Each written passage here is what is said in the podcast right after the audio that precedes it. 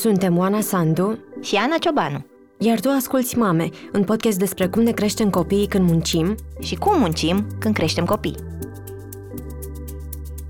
Mama, mami, mami, tati, mame. Ce e o mama? Mama copilul este mama.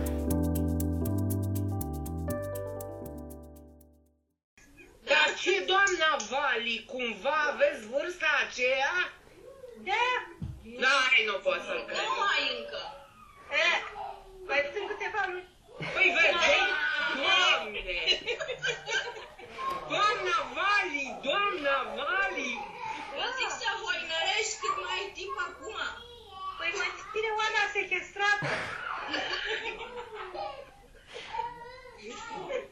Ia să suni la protecția seniorilor.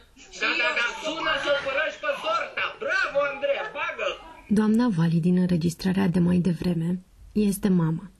Cea care glumește că o țin sequestrată este sora mea mai mare, care pe 29 martie și-a sărbat cei 43 de ani alături de familie și prieteni într-o petrecere pe Zoom. De când a început pandemia, îmi pun zilnic întrebările. Ce mai face mama? Oare se simte singură? Dacă o vizitez azi, o pun în pericol? Cum va rezista fără nepoata ei, adică fica mea de care are grijă de când s-a născut? Știu că mulți dintre noi avem întrebările astea în minte pentru unul sau doi dintre părinții noștri, poate chiar pentru bunici pe care îi aveam în grijă și înainte de pandemie. Fiecare răspundem diferit la ce se întâmplă. Unii suntem mai realiști, poate chiar pesimiști, deci ne e mai frică de ce ar putea păți cei dragi care sunt în vârstă și îi vedem doar la ușă, când le livrăm provizii. Alții suntem mai optimiști și poate chiar le-am propus să mai iasă afară în fața blocului. Poate cei dragi sunt mai fricoși sau au deja o minte mai rigidă, care le spune să iasă totuși până la bancomat să scoată niște bani ca să-i aibă în casă. Sau din contră, o gândire mai flexibilă sau mai optimistă care le spune că la un moment dat va dispărea și virusul ăsta. Așa gândește mama în cele mai multe zile. Mama face 65 de ani în noiembrie. E o femeie veselă și optimistă, deși a trecut prin momente dificile, triste, copleșitoare. Printre ele, un divorț și apoi o perioadă de mamă singură pentru doi copii. Eu și sora mea am fost în centrul vieții ei. A luat majoritatea deciziilor ca nouă să ne fie bine, o formă de autosacrificiu pe care mulți părinți din generația mamei au practicat-o. Spre exemplu, s-a mutat din orașul ei acum 12 ani ca să locuiască cu mine și sora mea la București și tot pe atunci s-a pensionat mai devreme ca să aibă grijă de nepoți. E omul lângă care am locuit cel mai mult, 27 de ani, și mulți dintre acești ani am fost doar noi două în casă. Abia din 2018 locuim în case separate. Avem o relație complicat de frumoasă. Ne iubim mult, dar ne și enervăm. Ne e greu să stăm separate una de alta mult timp. Eu nu prea sunt om în perioada anuală când stă la sora mea în California. Și recunosc că una dintre cele mai mari temeri ale mele, dinainte de pandemie, este să o pierd. Mi-am început anul încercând să petrec cu ea mai mult timp, ca să ne creăm noi amintiri și să ne apropiem mai mult decât prin rutina, stai tu azi cu copilul, venim la prânz duminică, îmi faci tu mâncare azi? Înainte de pandemie am fost împreună la cinema și am văzut la Gomera și am organizat o sâmbătă în care m-a învățat să fac sarmale și pe care am documentat-o în stories la mine pe Instagram. Mama ia o cutiuță de medicamente în fiecare zi, pentru un pachet de boli cronice, cardiopatie ischemică, o afecțiune care îngustează arterele inimii, hipertensiune arterială, diabet, tiroidită autoimună. Iar putea fi fatală combinația asta dacă s-ar infecta cu coronavirus. Și asta o știe și mama. Și mie și surorii mele ne e teamă că izolarea o poate aduce pe mama spre însingurare, anxietate sau chiar depresie. Am mai avut acum trei ani stări de sufocare cărora nu le-a dat de cap și pentru care a primit atunci un anxiolitic. La începutul izolării, sora mea, care e plecată de aproape șapte ani în Statele Unite, chiar m-a întrebat de ce nu decidem să locuim cu toții împreună. Mi-a fost teamă să fac asta. Odată pentru că e deja haos, apartamentul nostru cu un copil de trei ani și jumătate și munca de acasă, dar și pentru că noi mai ieșim până la cumpărături sau răzlez la job, deci suntem mai expuși la virus. Locuim la 5 minute cu mașina, așa că suntem totuși aproape de ea, chiar înainte să putem ieși pe străzi doar cu declarație și înainte să se ajungă la 400 de cazuri, am vizitat-o pe mama cu Dora, fetița mea, spunându-mi, fie ce-o fi, îi fac rău dacă o izolez atât de repede. I-am făcut o surpriză. I-au dat lacrimile când și-a revăzut nepoata după vreo 10 zile. Mi-am dat seama atunci că ce urmează nu va fi ușor. Nici pentru mama, oricât de optimistă ar fi, nici pentru mine, care nu am nici pe jumătate reziliența ei. În încercarea de a o ajuta pe mama și pe mine să trecem mai sănătoase mental peste perioada asta, am început să documentez următoarele noastre săptămâni. M-am gândit că o poveste despre ceva care ne macină pe mulți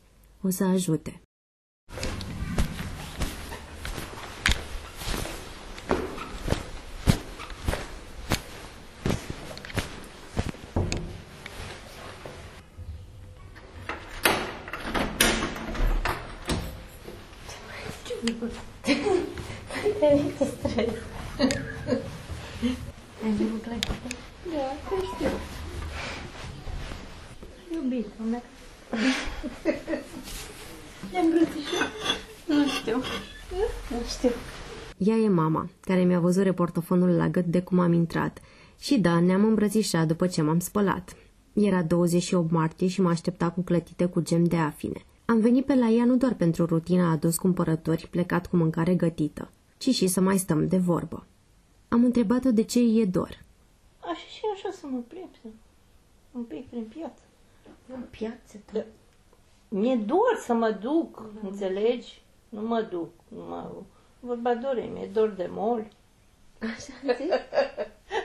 N-a zis, da. Cred că e dor de mol. Și mi-a spus că neapărat trebuie să cumpărăm varză murată. Varză murată? Da, să facem și noi de Paști Salmar. Nu știu dacă e. Hm? Nu știu dacă găsim. În piață care era. Nu mai e piața. Hm? Nu mai e piață. Nu mai e piață? Nu. S-a desintrat? Păi, cred că da, am văzut poze, piețe goale. Oh, nu știu. Păi să mă duc și eu să văd. Dacă s-a dezinfectat. E Dacă doar să vrei văd să te strada. duci- Uite, aici nu văd nimic în spatele ăsta, decât pe ăștia cu câini. Dacă era la stradă, acum era bine. Da. Dacă vrei să te duci, chiar eu totuși zic să nu te duci. Nu mă duc, mă, nu mă, nu ies. Nu ies, că nu vreau să risc. Păi am Că mi-e frică, că eu dacă e... Eu, dacă iau COVID-ul, eu sunt moartă, să știi, de la început. Deci am toate bolile posibile. Cu respirația și cu îți dai seama. Mama râde și când vorbește despre moarte, dar adevărul e că de când a început pandemia mi-a tot împărtășit frica asta. Cred că e sănătos oricând, nu doar acum să scoatem grijile afară, mai ales dacă nu obișnuiam să facem asta. Cât stăteam amândouă de vorbă pe canapea, mi-a venit un gând. Era ciudat de liniște în sufrageria ei cu ferestre lungi dintr-un bloc de patru etaje din titan. Și asta pentru că ne-am dat seama că de mult timp n-am mai fost doar noi două. De obicei vine și fetița mea, cântă, dansează și mai toată atenția e concentrată spre energia ei. Mi-am amintit că una dintre rezoluțiile mele de anul ăsta era să încep o serie de interviuri cu mama despre viața ei, ca să le dau mai departe fiicei mele, ca o poveste de memorie transgenerațională a femeilor din care se trage. I-am propus mamei să începem seria chiar atunci și a fost de acord, chiar dacă în trecut mi-a spus răzând că știe ea că eu de fapt vreau să strâng material pentru o carte pe care să o scriu la bătrânețe. Mi-a povestit despre zilele din adolescență când făcea plajă pe cârla Oltului, la câteva minute de casa ei, la marginea orașului Râmnicu Vâlcea, și un băiat din vecin a vrut să o plimbe pe ea și o bună prietenă pe râu. Hai că ne trece el cu camera. Ce cameră? Roată de aia de Oh. umflată. De că el trecea mereu. Și ne-a pus pe amândouă pe cameră. Noi ne știm să notăm. Și pe la mijlocul oltului au venit valuri, că era cu valuri. Și să cădem aproape amândouă după colac. Și el, săracul, s-a dat jos și ne-a împins și nu mai putea și ne spunea să nu ne mișcăm, să ne ținem bine de roată. Doamne. Nu mai știu. Am ajuns dincolo sau ne-am întors înapoi. Eu cred că ne-a dus, că eram mai aproape de partea elaltă. Și ne-am dus acolo. A fost, Doamne Sfinte, ce copii inconștienți, uite de și... Și ce ați făcut după aia? V-ați Cred luat-o că pe ne-a jos? dus înapoi, nu? Pe unde pe jos un costum de baie? Nu știu. Păi mergeam 5 km mai mult. Trebuia să te duci, nici nu știa pe unde prin oraș, unde ne duceam, defilam prin oraș. Mama parcă a uitat de reportofon și a scos cutia cu fotografii de când era mică. O fetiță știrbă cu breton care zâmbește ușor timid. Mi-a povestit despre restaurantele în care a copilărit, pentru că bunicul meu a muncit ca bucătar și mai apoi șef de restaurant. Ce se mă cu tine aici? Uite și, do- și Dora seamănă un pic cu Da? tine aici. Da. În asta. Aia pe motoscooter? Sau care? Nu aici cu colegele. Mai mare? Mhm. Uh-huh. Și aici unde era? Eram după ei la restaurant. Ce restaurant? La Goranu. Era frumos la zăvoi și a mai lucrat el... uh, Te duceai pe acolo? Uh-huh. Ce făceai când te duceai? Mâncam alune. Mâncam pe acolo, nu știu ce mai aveau ei. Nu prea eram cu mâncat. Serveai la masă sau ce? Ei, serveam. Stăteam și eu pe lângă ei. Mă jucam în zăvoi, Ah. mă dădeam în uh, bărcuțe. Erau niște bărci ca leagănele, câte doi. Așa, și se dădeau și amețeam întotdeauna uh, balansoare, nu știu ce mai erau. Și mă dădeam și în barcă, era în, uh, moșul Nicu, parcă îl chema. Doamne. Și mă dădea mereu cu barca, mă plimba pe lac. El avea grijă de bărci, știi? Ah. Închiria bărcile să se plimbe lumea. Și eu mergeam cu el. Mă plimba mereu. Când am terminat interviul, am întrebat-o dacă a ajutat-o să-și aducă aminte de copilărie. Am avut o copilărie frumoasă, dar parcă nu mi-e nici rău, nici bine. Pentru că mi-e dor de părinți, mi-a spus plângând. Nu știu dacă i-am făcut bine sau nu cu exercițiul de povestit, dar mă agăs de gândul că unii psihologi spun că ajută în perioada asta să ne amintim cine am fost și cum am devenit cine suntem acum. Câteva zile mai târziu, i-am spus mamei că pentru a înțelege cum ne-am putea ajuta părinții în izolare, o să vorbesc cu psihologi care zilele astea răspund la liniile de ajutor psihologic. Am rugat-o să se gândească ce i-ar întreba. Ce să mai întreb? mă? Dar cum ar plictisi, de exemplu, mai târziu, când va deveni frica asta? Ce să fac atunci? Că o să-ți fie mai mare frică, nu? Păi probabil, dacă o să fie grav, o să-mi fie mai frică, îți dai seama. Așa Adică nu mi-e frică numai de mine. Da. De voi, de tot, mă gândesc să fac scenarii în cap. Că dacă ar fi să ne îmbolnăvim, să uite cum am citit de unul, că i-a murit fratele și l-au îngropat în 5 minute, el nici n-a putut să se ducă. Și toată familia lui în carantină. Mă mai gândesc la Andreea pe acolo. Mi-e frică că nu pot să dorm, trebuie să-mi vin niște melatonină să mai am aici. Așa că am dus întrebarea mai departe la Oana David, psiholog și coordonatoare a Psytech, clinica de psihologie a Universității Babeș-Bolyai din Cluj, care la finalul lui martie a deschis o linie telefonică de sprijin emoțional pentru vârstnici. Cei câțiva zeci care au sunat experimentează mai mult decât singurătate. La fel ca mama își fac griji că se vor îmbolnăvi sau că vor deveni o povară pentru copiii lor, sau chiar că cei dragi se vor îmbolnăvi. Mai ales vârstnicii, mi-a spus David, nu percep durerea emoțională ca fiind reală. E ceva abstract, așa că nu caută ajutor. Cred că acesta ar fi unul dintre mesaje, să-i, cei tineri să-i, să încurajăm, să-i sprijinim să facă acest lucru, să apeleze la ajutor atunci când simt că sunt copleșiți de emoții. De ce? Pentru că asta înseamnă că ei au încercat să-și, să-și le controleze așa cum au știut ei, prin mijloacele lor, dar nu, nu, nu au reușit. Nu se mai întâlnesc cu copiii, cu nepoții, dar uh, pot să-i sune. Sau dacă au uh, diferite dispozitive și au acces la tehnologie, pot chiar să-i vadă și este foarte important să facă acest lucru, pentru că asta uh, scade sentimentul de izolare socială. Sigur că nu se compară cu interacțiunea față-față. Nu este același lucru, asta nu este clar. Dar scade singur, sentimentul de singurătate și izolarea. La fel, uh, când spun resurse, mă pot gândi și la uh, ceva ce se menține ocupat sau activități care le- chiar le fac foarte multă plăcere, nu știu, să tricoteze sau dacă stau la blog, spre exemplu, ar putea să-și uh, organizeze ghivecele de flori pe balcon.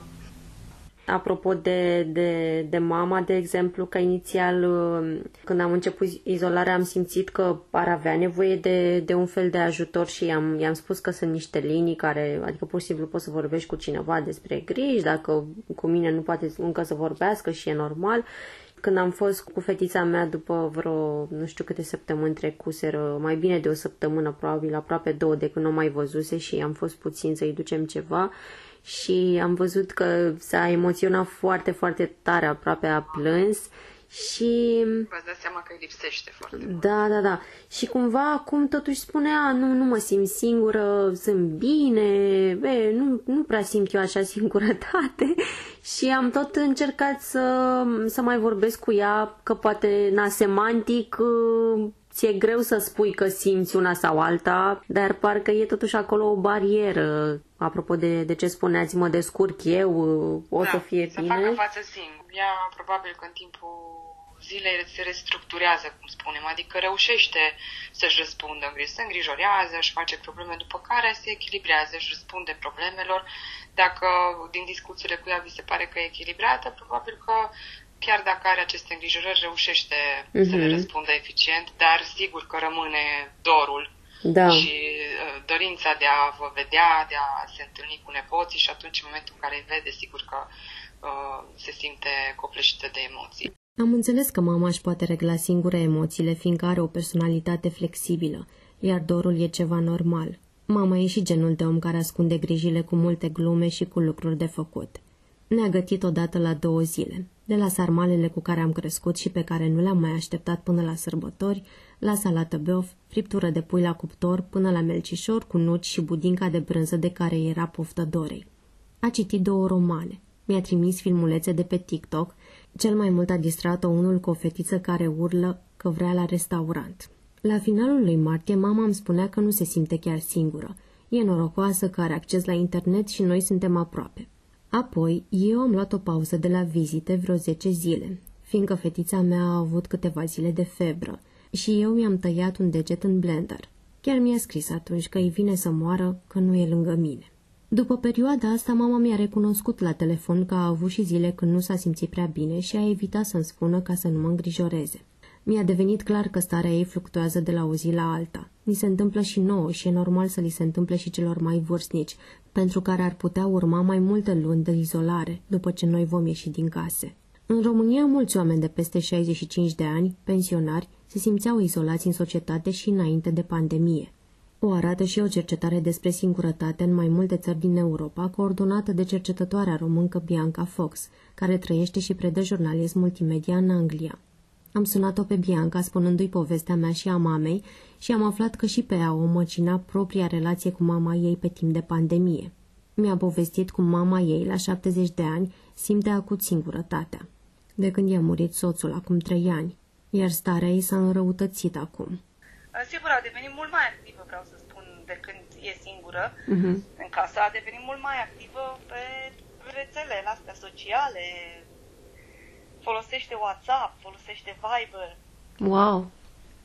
Reușește cumva pe WhatsApp și Viber să vorbească cu foști colegi, cu foște colege. Uh, mai țin legătura, sigur, înainte de criza asta se mai întâlneau la o cafea, și ți se pare că uh, nivelul ei de singurătate s-a redus odată ce a luat uh, legătură cu, cu formele astea de, de social? Mi se pare că într-un fel este, cum să spun, o mai uh, scot din starea aia de, de um, tristețe, știi? Uh-huh.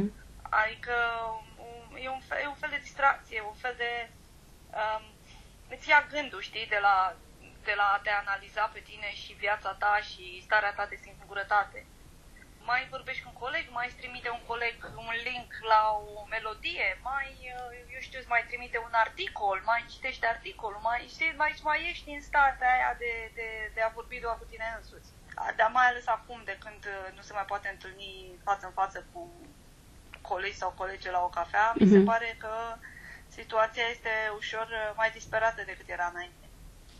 Mm. Um, și este un fel de cum să spun, e, deci sună destul de trist, eu se pare destul de trist, dar asta e realitatea într-un fel. Um, gândurile de moarte și de, um, cum să spun, uh, Că se termină. Asta profundă și de da, și, și sentimentul că tot ce se întâmplă este cumva uh, împotriva bătrânilor sau ele trec prin treaba asta pentru că în țară la noi nu există programe care să le implice. Dorința de a păstra oamenii după o anumită vârstă activi, parte din societate. Știi, de exemplu aici, chiar și peste 60 de ani, chiar și peste 70 de ani, uh, poți să-ți iei un serviciu part-time dacă vrei. Da. Soacra mea, de exemplu, are 70 ceva și lucrează la o, un magazin din ăsta caritabil. În fiecare joi, Mhm. dar nu, nu o plătesc, este un fel de voluntariat, dar se duce pentru că are tot felul de prieteni, are, deci e ca un serviciu.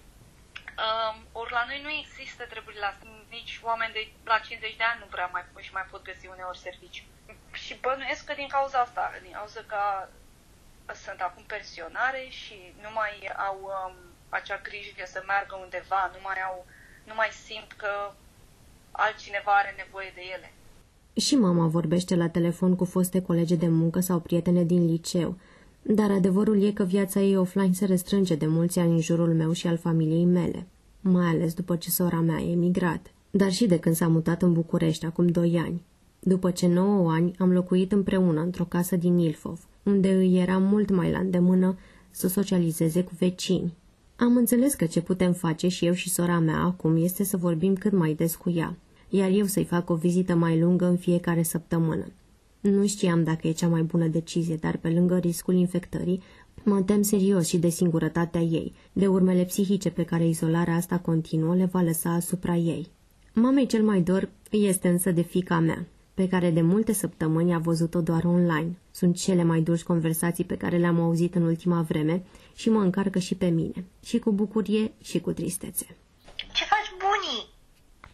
Te-am trimis șorbică. Da, am văzut. O, iubita mea. Bui, mi-a plăcut mâncarea.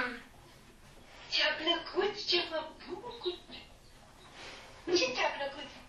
Mama Liga. Stai că vrea să spună ceva, Dora. Da, iubita mea. Ce faci? Eu am cafeluță de copii. Ai cafeluță de copii și e bună? Da. Da? Da. Iubita lui bunica. Mânca-te-ar mama de iubită.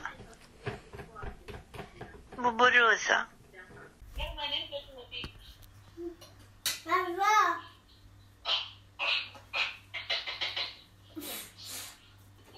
Amuzant, nu? Lasă fi la tine. Of, mama, vino te aș aștepta. Dar nu ne dă voie coronavirusul. Iubita mea. Hai, mă, Oana, o aduci? Sau cum faci? Nu, nu am adus-o, fiindcă Dora abia trecuse de o viroză respiratorie și oricum în lipsa unui test nu știm zilele astea dacă o viroză e doar o viroză. Mama n-a mai ieșit din casă de mai bine de o lună. A reușit să-și obțină rețeta de medicamente compensate prin e-mail după ce am încurajat-o să insiste pe lângă medic. Inițial o invitaseră să vină la cabinet. Apoi au început niște senzații de sufocare. Mi-a spus că somnul îi se pare o corvoadă. Uite, fac măști. Da, N-am uh, andrele și lâna. Vrei? Cât să duc? Mm. Păi uite, să încercăm ceva, să fac din el. Mm, Uite, cititul nu mai pot să citesc. Iară. Mm, De ce? Nu știu, nu mă pot concentra. O să încep din nou. Să mai mi-aduc și o carte mai bună. Dar te uiți la televizor prea mult, la știri sau ce? Mă, nu se știe că nu mă uit exagerat, Oana, dar mă uit. Dar știi câte cazuri sunt? Acum, 250 și cât? Unul erau. Morți, mamă. Dar cine? Cazuri am zis. Cazuri? Tu îi calculezi doar pe aia morți. Păi morții mai interesează.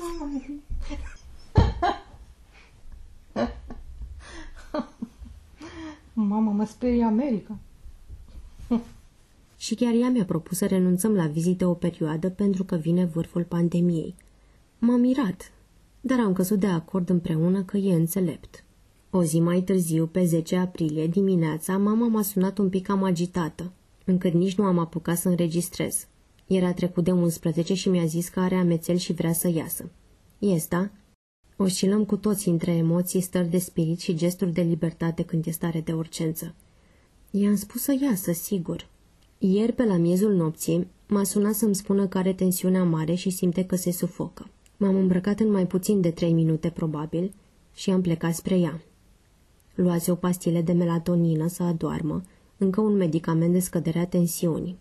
Stătea cu toate ferestrele deschise și tensiometrul pe măsuța de cafea. Mi-a spus că nu, nu și-a făcut griji, dar ce viață o să fie asta când, așa cum auzise, cei ca ea vor sta mai mult timp în case? Ne-am băgat amândouă la somn, așteptând ca medicamentele să-și facă efectul, dar într-o oră m-a trezit fiindcă tot rău era. Am sunat la 112. Asistenta medicală, care i-a luat tensiunea și i-a făcut un EKG, i-a spus că starea de sufocare nu e de la ritmul cardiac. Am înregistrat cu telefonul pentru această poveste o parte din discuție. Eu iau aia schema mea de tratament. Ia da, uitați. Nu te mai agiți, dacă nu rezolvi nimic. La 16 tensiunea nu se moare. Trebuie Știu să vă... asta. Eutirox. E de ajuns. Dacă am început cu eutiroxul, clar. Da. Concor, tertensiv, glucofaj, aspenter, atacant, pres... protector, hepatic, uh, Da. de stomac, sortis, triticodetrical. Eu zic că schema e super bun. Da. Nu, faceți atac de panic. Mama a primit apoi două medicamente de scădere a tensiunii și îndemnul nu vă scade, doamnă, dacă nu gândiți pozitiv, care a deranjat-o, fiindcă e ultimul lucru pe care vrei să-l auzi când te simți rău. Nu a fost o noapte ușoară, dar încercăm să le luăm pe rând. Mama își sună medicii, cardiologul și cel de familie să vedem ce e de făcut. Cardiologul deja i-a spus că nu știe ce să zică. Nu pare o persoană anxioasă. Facem exerciții de respirație, așa cum au învățat psihologii de la linia telefonică Atlas, pe care i-am contactat când documentam acest episod. O să o conving să sune chiar ea la o linie de sprijin emoțional pentru vârstnici. Mai sunt câteva zile până la Paști. Mama va găti friptură de miel și drop ca întotdeauna. Chiar ea a comandat un miel pe Facebook, prima ei comandă online. Inițial ne gândeam că de Paști vom intra cu toții pe Zoom, mama, familia mea și a surorii mele. Acum nu știu dacă nu cumva ar fi mai bine ca mama să stea cu noi o perioadă. Mi-a zis și ea că poate i-ar prinde bine. E normal să ne gândim și răzgândim. Încercăm să ne păzim de virus, dar și să fim aproape și mai puțin singuri. Știu sigur că vom continua seria de interviuri despre viața ei. De-abia aștept să-mi povestească cum a sărit la 17 ani cu parașuta din turnul de lângă Stadionul Național.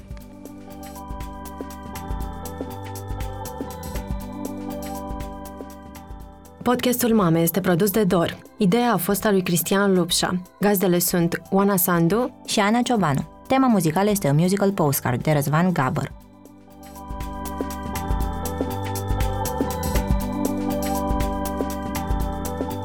Mulțumim că ne-ai ascultat! Dacă ce ai ascultat ți-a fost util, ne poți sprijini munca cu un abonament lunar sau anual pe dor.ro susține. În plus, îți recomandăm newsletterul zilnic Jurnal de Pandemie pe dor.ro jurnal-pandemie, ca să fii la curent cu cele mai noi informații despre pandemia care ne-a schimbat viața și cum ne putem adapta la noul context.